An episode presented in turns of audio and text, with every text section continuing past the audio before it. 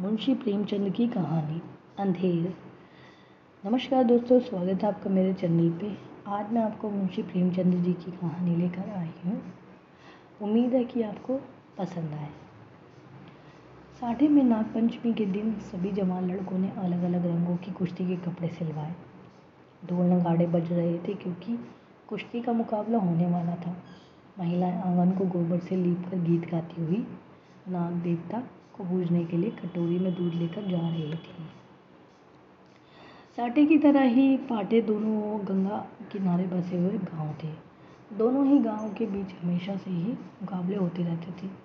साटे के लोगों को गर्व था कि उन्होंने कभी पाटे वालों को सिर उठाने नहीं दिया। ठीक इसी तरह पाठे वालों को इस बात का घमंड था कि उन्होंने कभी साठे वालों को किसी मुकाबले में जीतने नहीं दिया। पाठे वाले लोग हमेशा ये गाना गाते थे, साठे वाले हैं कायर पाटे वाले और हमेशा रहेंगे सरदार। वहीं साठे वाले गाते थे, हम हैं साठ साठ हाथ वाले जो रखते साथ तलवार। पाठे वालों को हराने के लिए लिया है हमने अवतार। आपस के इस मुकाबले को साठे और पाठे के बच्चे अपने खून में ही लेकर पैदा होते थे। आपसी मुकाबले को दर्शाने का सबसे अच्छा मौका नाग पंचमी का ही होता था। इस दिन के लिए दोनों जगहों में साल भर तैयारियाँ होती थी। दोनों गाँवों के जामाज कुश्ती के लिए आखड़े पर, खाड़े पर उतरते थे। साठे वालों को गोपाल पर खूब गर्व था और पाठे वालों को बलदेव की ताकत पर। आज भी बलदेव और गोपाल मैदान पर उतरते, उतरे थे। दोनों अपनी अपनी ताकत दिखा रहे थे। उनमें जीतने का जुनून था। लोग भी उनके दावपेच देख कर देख रहे थे, तभी अचानक वहाँ खुशी की लहर दौड़ पड़ी। अपनी खुशी का इजहार करने के लिए कुश्ती देखने के लिए खड़े लोग कभी पैसे उछालते, कभी टोपी तो कभी बर्तन व बताशे उड़ाते। वहाँ मौजूद लोगों ने गोपाल को गोद में उठा लिया और जश्न मनाने लगे। बलदेव और उसके जीतने की आस रखने वाले लोग मन ही मन निराश हो गए। रात के दस बजे का समय था। हल्की बिजली चमक रही थी, बारिश पड़ रही थी और पूरी तरह अंधेरा था। सिर्फ़ वहाँ मेंढकों की ही आवाज़ आ रही थी। अंधेरा इतना गहरा था कि साटे की झोपड़ियाँ भी नज़र नहीं आ रही थी। गाँव से से थोड़ी दूरी पर खेत थे, जहाँ जंग, जहाँ फ़सल लहला रहे थे। वहाँ जंगली जानवर की आवाज़ ही आती थी कि इसके अलावा कोई दूसरी आवाज़ आती थी, नहीं आती तो रोंगटे खड़े हो जाते। उस अंधेरे में आग की लपटें ही सहारा होती थी। उस लहलहाते खेत की रखवाली करने का जिम्मा हर रात को किसी न किसी का होता था। अब किसानों का गाँव था तो खेती बाड़ी की चिंता तो करना तो बनता था। इस रात खेती की देख रेख करने का जिम्मा गोपाल का ही था। चारों तरफ़ काली अंधेरी रात थी, वो खेतों के आसपास ही था। लेकिन नींद बहुत तेज़ आ रही थी। वो किसी तरह से अपनी नींद को भगाने की कोशिश कर रहा था। इसी कोशिश में कुछ देर बाद गोपाल हल्की आवाज़ में गाने लगा। तभी गोपाल को पाँव की आहटें सुनाई दी। कान लगाकर गोपाल इन आहटों को सुनने लगा और अब उसकी नींद भी गायब हो गई थी। वो डंडा हाथ में लेकर इधर उधर देख रहा था।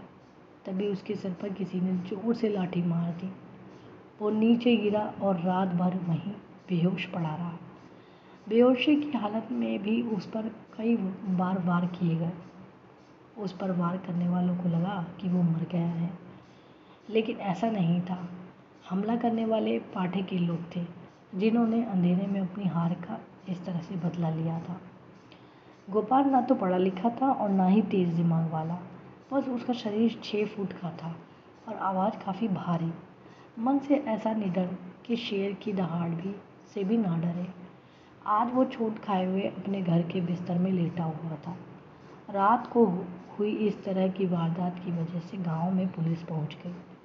गाँव में पुलिस को देखकर कुछ लोग डर गए तो कुछ रोने धोने लगे। गोपाल ने अपने साथ जो भी हुआ और उसकी रिपोर्ट भी नहीं लिखवाई।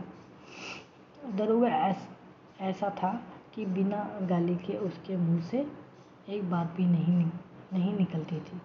वो मुखिया से सवाल जवाब करने लगा। मुखिया ने दरोगा से कहा, मुझे माफ़ी दे दीजिए।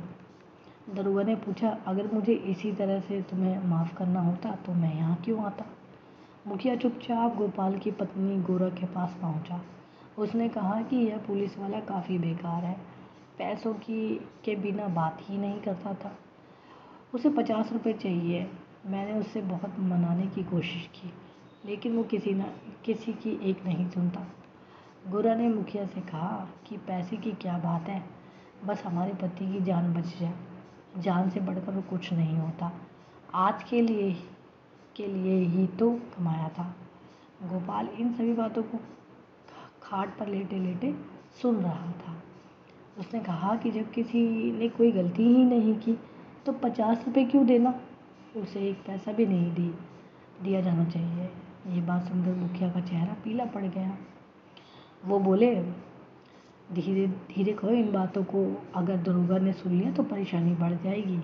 गोपाल ने जवाब दिया, एक कौड़ी उसे नहीं दी जाएगी। देखता हूँ कि मेरी बातें सुनकर कौन मुझसे फांसी, मुझे फांसी पर चढ़ाता है। तभी गोरा ने मज़ाक में कहा कि, ठीक है, आपसे मैं पैसे मांगूँ तो बिल्कुल भी मत देना। अब इतना कहने के बाद गोरा अंदर गई। और एक पोटली में पैसे लेकर आई। फिर मुखिया को पैसे दे दिया। यह सब देखकर गोपाल को बहुत गुस्सा आया और मुखिया पैसे लेकर तुरंत भाग गया। मुखिया पैसे लेकर बाहर आया दरोगा भी वहीं मौजूद था। उसने गोपाल की बातें सुन ली थी। उसके मन में हो रहा था कि गोपाल पैसे दे दे।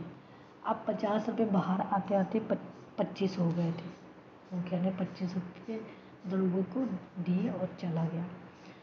मुखिया ने गोपाल को शुक्रिया कहा। पूरे गाँव वालों के सामने मुसीबत डालने को शहर मुखिया ने अपने सिर पर लिया और उसकी प्रतिष्ठा बढ़ गई।